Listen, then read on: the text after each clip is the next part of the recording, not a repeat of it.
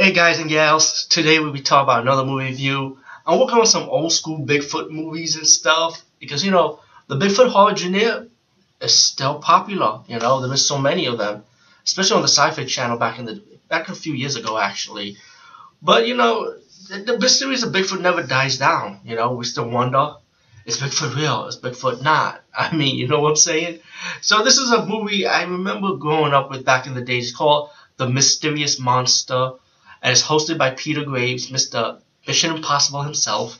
And you know what? I love Peter Graves, man. So rest in peace, by the way. I found out he died a few years ago. You know, so like wow.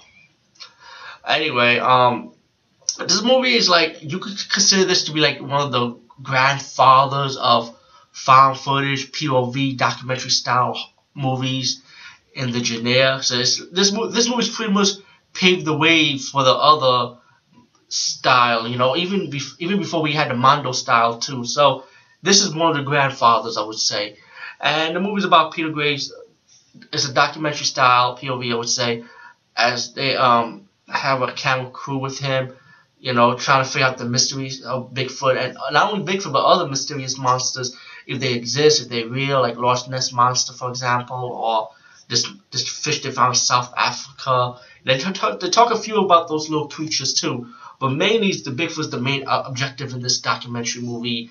And you know, you wonder are these people real or are they just actors in the movie? To me, they say they say there was a real like Peter Graves actually went up to these people, his you know the way and and his crew to find out if this Bigfoot is real. They have reenactment of scenes from eyewitness accounts, and it was reacting scenes how these witnesses find Bigfoot, how they discover Bigfoot, or how they came close to Bigfoot. You know, like hunters one girl was a babysitter. Her dad picked her up.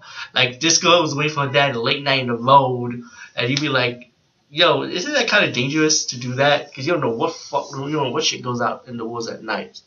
You know what I'm saying? You gotta react with the Boy Scout, you know, and you got some witnesses get hypnosis.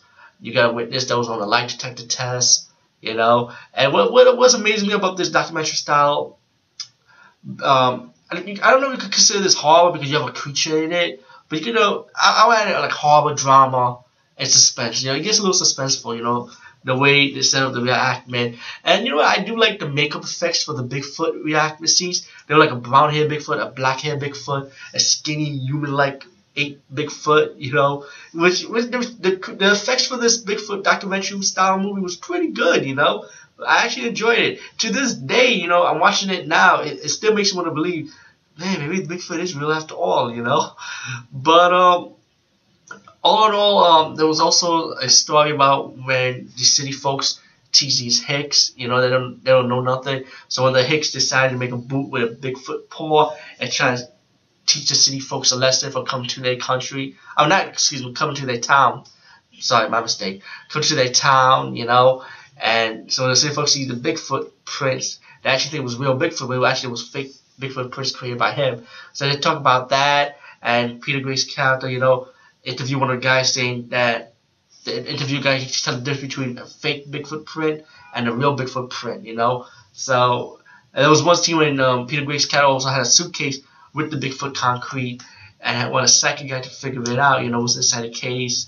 And the second to figure it out, you know, about oh, it's, it's ape-like, hairy, some some stuff like that. Mention his pound, his his height and shit like that.